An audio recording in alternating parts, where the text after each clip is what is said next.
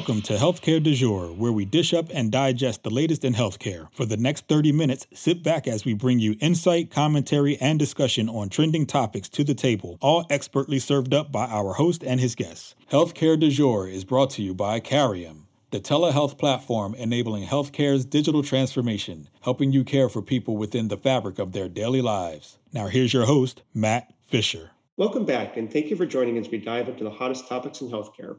I'm your host, Matt Fisher. On the menu today is Matt Dixon, Senior Vice President at Stericycle Communication Solutions. Matt, welcome to the show. Well, thank you for having me. Excited about the conversation today. So, Matt, what I always like to do before getting into the main part of my conversation is to give my guest a chance to provide more of an introduction in terms of who they are and what they do. So, the floor is yours. Well, as you said, I'm the Senior Vice President of uh, Product Strategy and also the General Manager of Communication Solutions. We're the division within Stericycle that focuses on patient engagement. So we're a pretty unique combination of both people, tools, and technology. Uh, kind of unique in the space to have such just kind of breadth of offerings uh, that really encompass all of those things. Yeah, so kind of before getting more into what that means in terms of the communications and the engagement, I'm also always curious what first got you into the healthcare industry? Well, I can't say it was by design. I, I, just happened to, out of college, end up working in a place that actually worked for healthcare payers, uh, doing both coordination of benefits and subrogation, and had many, many different roles over the years there. I joined Stericycle um, almost at three years now, so July of 2019 and really shifted over to the provider side. I think what excites me most about healthcare is I have a background in data analytics. So it's a nice uh, convergence of opportunities to use those kind of skills, those data analytics skills, but also those people skills as well. I mean, uh, really, you know, there's very few industries that combine the challenges of healthcare that require that very disciplined a data-based approach to, to how you do your work day in and day out, but you have to do that and being mindful that people are people and that's who you're treating. And, and certainly I'm not a practicing physician, but certainly we help or try to help those practicing physicians do a better job of engaging with those patients and making them feel comfortable. So it's it's a it's a nice it's a neat place to be. I think it sets well with the different skill sets I bring and it challenges me every day. Yeah, and I think you know listeners of the show have certainly heard me say this before, but I think getting into healthcare by accident and then finding the passion, uh, personally, I think that's the best way to go about doing it. Because if you've like your whole life have been thinking that this is exactly what I want to get into, uh, you know, I, I, think the industry has a way of giving uh, some unpleasant surprises in terms of yeah. what it's actually like once you're into the real business of it. Yeah, we we came in with the reality and learned to love it. Like to your point, I think some people may come in with the the grandiose ideas and find out that unfortunately uh, you know it's not as perfect as it seems but it, it, it's a fun place to be i'll say that much. Yeah, so one of the things that you were just talking about in terms of the background uh, you know of your experience that sounds very interesting is i think you said you were primarily on the payer side of uh, the world up until joining stericycle and now being on the care delivery side. So, what you know, what challenges have you seen of trying to align the different perspectives that might that each of those uh, players might have, and also maybe where have you been able to find common ground that people who haven't been able to bridge the two sides might not recognize exist? Yeah, I think that you know the the challenges I think is the approaches they take. I, like I talked about, you know, I've got a data analytics background. I think when you're looking at a practitioner the, their primary concern is people based, right? They're, they're trying to find the care plan that makes the most sense for the individual uh, without necessarily having to think about, um, you know, uh, uh how does that work uh, you know in, in, a, in a generalized population for example right? Where on the payer side of course they're much more data driven right? They're trying to find uh, uh, evidence-based care protocols that are more generalizable more sustainable uh, where i think your common practitioner you know they they certainly would look to take, you know, prescribe a medication uh, that may be cost prohibitive against a general population, where a payer, for example, isn't probably going to approve that that kind of approach, right? Uh, but at the end of the day, the, the, common theme is they're just trying to best um, create general health and wellness for as large a percentage of the population as they can in a sustainable way. Yeah, kind of. I think as you're saying there, it's you know they're both trying to get to the same end goal, right? But looking at it on two different scales, exactly. which kind of makes sense because you know I think as you're saying, the payer side has a much broader population that it's going to be considering, whereas you know when you get down to the individual uh, clinician level, they're looking at their patient population or maybe potentially the the population served by their whole practice. Um, but it is very different scale, so it's you know kind of trying to find ways to get everyone working together because uh, you I think you do need to mesh both of those uh, perspectives. Absolutely, agreed. So the other thing that you're talking about is kind of this communications and patient engagement. So you know, obviously two extremely broad kind of topical areas, but can you start trying to break it down a little bit for us? And you know, kind of when you're talking about communication, you know, what forms of communication are you looking at? Yeah, so for us, you know, our focus is on, uh, like we said, which makes us a little unique in the industry, not only live voice agents, but digital components, SMS, email. We do outbound IVR. Uh, certainly, the one area we don't dabble in, but uh, very uh, an area of a lot of interest, of course, in healthcare today is social media as well, right? Uh, that that channel is becoming more and more prevalent and more and more important. Uh, but really, when you look at communication, the, I think the difference between the two is communication is sending out information and responding to that. Engagement is getting people to take action, right? So, how do you go from interest to intent to action? And that's really what the journey is about between communication and engagement. So, how do you start um, to get people to engage then? Because I think it's you know well, I, I know this is going to be a very gross oversimplification, but communication, I think a lot of people would think it's easy to send out a lot of information, but then how do you actually drive you know, someone taking action, as you said?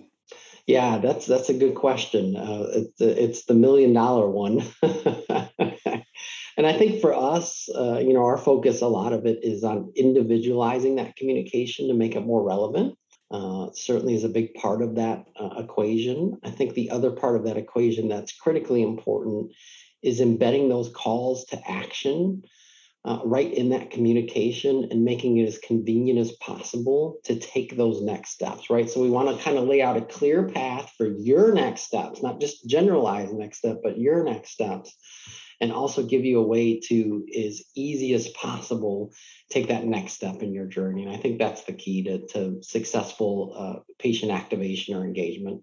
So is it fair to say then that it's a blending of kind of universal type information or, or maybe broader population style information but then refining that down into eh, kind of personal messaging that relates the, uh, kind of the broader p- packet of information down to each person?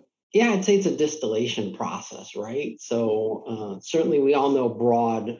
For example, I'm getting ready to turn 49, closing in on 50 here, right? So uh, the, you know things like in general colonoscopies are, are things that I now I have to think about that historically I haven't.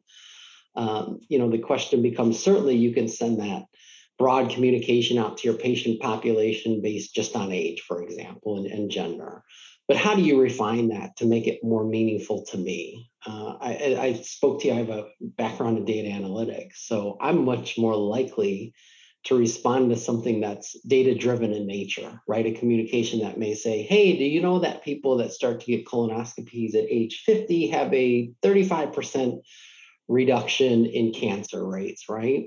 Where others may not find that impactful or meaningful to them, right? That they may uh, be serviced by a more emotional type of messaging. Um, did you know, you know, ensure that you're um, healthy and around for your children and their grandchildren for years to come? Click here to schedule a colonoscopy, for example. So that's what I we mean when individual. It can not only be uh, you know, to us, we look at uh, really kind of only four things you can change the context in which you can send the message, right? Which a lot of that's around timing, the content of the man- message itself, the channel in which you send it, and the cadence in which you send it. Those are the four things that you really, uh, as a health system, need to look at and make sure you have a solid plan to not only look at one of those variables, which for a lot of people it simply is the content of the message, right? Uh, but really, all of those variables, and this is where again that kind of data focused um, approach, I think, is is what makes it more impactful and really again changes it from just communication to true engagement. And as you're looking at those four C's, and I really like that framing of it, you know, kind of what are the data inputs or surrounding information that you're looking for to kind of key in and hone um, so you're getting each of the elements uh, you know a, as accurate or um, as um, you know refined as possible? Yeah so for us it's really collaborative with the health system. Uh, so of course you're looking for medical uh, and background information about the individual comorbidities uh, about the individual current health conditions they're being treated for past health conditions they're being treated for other ancillary conditions they're being treated for uh, certainly demographics is a driver of a lot of that um, you know, age, gender, uh, etc. Um, preference is a big part of that as well. Uh, one thing we do talk about often, though, is uh, in a lot of instances, what you'll find is the channel of preference isn't necessarily a channel of activation. Those two things can wildly differ. You may have somebody who's explicitly telling you, I want you to email me. I want you to email me. That's the that's the method of communication for me. And you email them to death and it doesn't get anywhere. And you send them an outbound text with a link to schedule, and boom, now you've got some activation, right? So the other part of that is just um, good uh, evidence-based A/B testing, right? Uh, to to look at what are the channels that are actually inducing activation, um, but not only at that generalized population type level, but as individual as possible. Yeah, and kind of with that example you just gave of that you can have that misalignment or disconnect between an, an individual's kind of channel of preference versus the actual channel of activation. You know, is there any fear that if you stray from what the stated preference is, that you could turn someone off, or is that kind of part of the A/B um, component that you're testing component that you were just talking about? Yeah certainly i think there is that fear right? Because you're dealing with people that can unenroll from your communication at any time right? So we always make sure we have methods to allow people to do for that. Um, it's part of that a b testing. Uh, one of the things we talk about is what we call our escalating protocol which is instead of banging our head against the wall using the same method of outreach that isn't being effective for an individual or a population to change the channel and see so you're you're typically starting in their channel of preference, but moving on from that when you're not seeing the results, right? So uh, I do think you got to tread carefully, but you got to weigh the benefits, of course, uh, against that risk. And when you're looking at the different kind of channels, you know, how do you measure what qualifies as a successful uh, outreach? Yeah, I think that uh, you know, for us, again, often we're embedding some sort of call to action within that communication. So for us, the ultimate measure is did you do something? Did you book an appointment, right? Did you go to a certain diagnostic procedure? Uh, did you, um, you, you can even do it with things like um, health and wellness type classes, right? A healthy cooking class, for example. So certainly for us, the measure uh, of activation or success is taking that next action that we're trying to get you to do, or um, it can even be more granular. Uh, for example, you know, one of the things we do as well is make sure people have preparation instructions for their upcoming appointment. So it's not only making sure that you know people book the appointment, but that they show up and show up prepared, right? Uh, there's nothing worse for the consumer and the healthcare provider for you to show up at an appointment and maybe there was a necess- necessity for you to fast, for example, and you didn't. Well, now the uh, now we got to schedule another appointment. You know, get you set up on that. Uh, so certainly, um, you can measure success in any number of different ways but uh, primarily it's did somebody take that action and did they actually follow through on that action yeah no that last example is a great one because as you said it's you know if you're not communicating the appropriate information even if you're getting someone to act upon it or at least uh, act upon a component of it if you don't get the whole picture you're just going to drive frustration and you know kind of uh, waste additional time or require the you know additional time to be incurred yeah, absolutely. And and you know that's the the uh, scourge of healthcare today is wasted resources, right? So how do we make sure that resources are being deployed most effectively? and, and really minimize that waste. Yeah, and for those of you just joining, I'm talking with Matt Dixon of Stericycle Communication Solutions, and we've been talking about kind of effective communication um, and how that relates to and can become transformed into patient engagement. And kind of Matt, with a lot of the different strategies we're talking about, you know, I know you said your data analytics background helps inform, you know, kind of some of the the processes that you take. But I'm wondering, like, how do maybe some outside forces, like, you know, big technology or retail, you know, how are the you know how are the approaches taken in those spheres coming into and influencing communication in healthcare? Well, I think what we're finding is there uh, certainly changing uh, expectations from consumers, right? I look at Amazon. I'm sure within probably on this call, I'll get a notification on my doorbell from the front telling me I have a package waiting, and I'll get a notification with Amazon with a nice little picture of the package they just dropped off in my home, right? And being able to track that uh, progress. It's 10 stops away, it's five stops away. I think that's what consumers are wanting more and more. And again, the, the key there is it doesn't feel like it's over communicating when it comes from Amazon because it's relevant to me, right? To me, not to, you know, hey, there's deliveries in your area. No, your delivery is five stops away, right? Um, and, and, I think that's what they're doing well. Uh, and really uh, influencing healthcare in general is that need for very individualized, concise, timely communication. Uh, and I expect we'll continue to see uh, patients demand uh, that kind of communication from their healthcare providers. Yeah, and kind of as you said, with the increased both expectation and demand for that type of communication, what should the healthcare industry be doing to start making that a reality? Yeah, I think the most important part is, of course, adopting tools, technology, and the expertise to do so. If, if there's one thing and one primary advantage you look at these non traditional players have, and we're talking about, you know, you spoke about Amazon, the Amazon Care, for example, uh, they're going to start rolling out physical uh, locations. I think they're going to be in either 13 or 23 cities by the end of the year. Uh, Walmart's doing some things here as well um, they're digitally native, especially Amazon, right? So they know how to use that data uh, better than anyone. And what they do is they understand you as an entity better than a healthcare system does. Healthcare systems probably understand you better as an individual and a person, right? Especially your primary care physician. But Amazon certainly understands you better as an entity. And what we typically do as uh, people, in my experience at least, is often that we conflate um, somebody knowing us with caring about us, right? So if you feel like Amazon knows you because maybe they're going to even as they go into healthcare, we may see the day uh, when they know you have a gluten sensitivity and they suggest when you're shopping through Amazon Fresh, hey, you might be interested in gluten free bread, right? Now it's like, oh, they know me. They really care about me.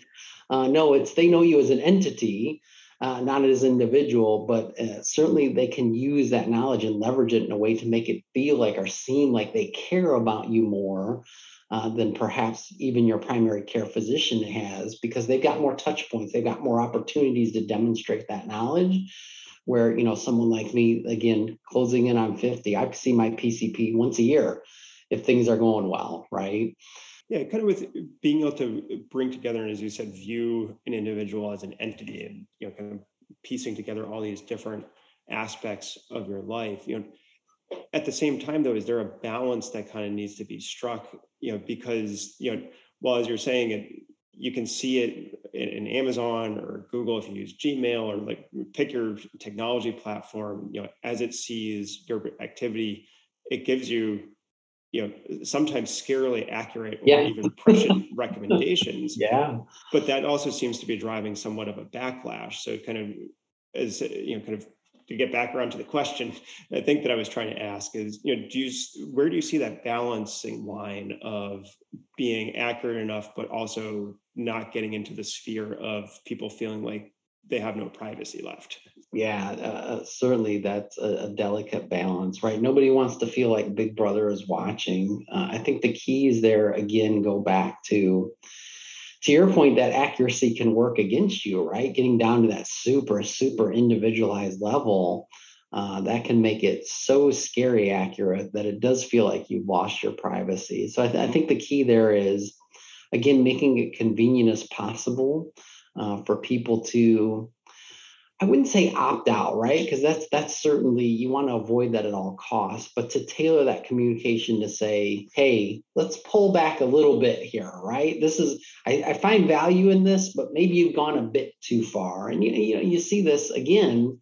uh, in e-commerce all the time. If I unsubscribe from an email, one of the first things they ask me for before I unsubscribe is, hey, can I just send this to you weekly? Does that fit better for you? Do you want me to only send you this kind of information and instead of all of this, right? They're trying to, in essence, induce you to update your preferences instead of unsubscribing generally to find that balance that works for you as an individual. So again, it's that feedback loop that's important, capturing that information, but also again, it goes back to uh, not having blanket communication, but more individualized communication, uh, granularizing that communication enough that people can opt out of aspects of it without having to opt out of all of it. When you take this kind of one size fits all approach to a lot of communication, there is no ability to say, I want out a part of it. You're only left with, I want out of all of it. So I think that's important as well.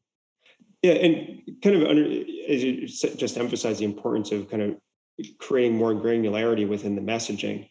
You know, how is healthcare doing when it comes to you know that granularity or the segmentation? So that way, as you said, it's you can get people to pick you know, pick and choose. And I like how you said you know up you know update and manage their preferences without just cutting out altogether. Yeah, I think that uh, you got kind of a, a, a, different tale based on the sophistication of the health system involved. Some of them are very, very well resourced and have the kind of resources dedicated to do that.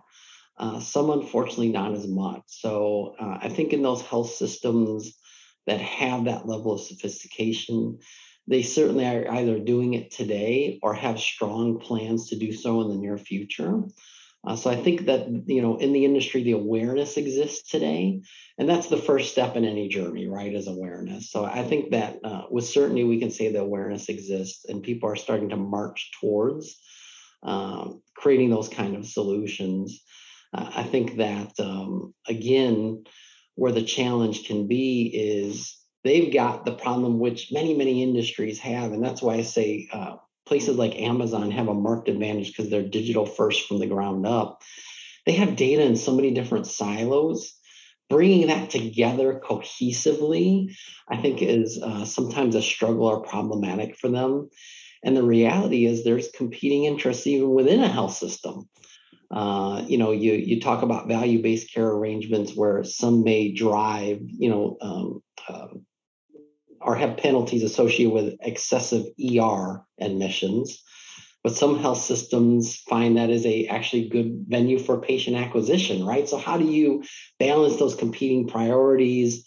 Uh, that's that's a big big challenge, but uh, they're they're working through it, and I think the first step of it is awareness. The second is pulling that data together from disparate sources uh, into one consolidated resource, which can be used to influence that communication and kind of with that awareness growing, you know, have you seen the you know COVID nineteen or any other recent events, you know, kind of furthering the the understanding that maybe some of this change needs to accelerate?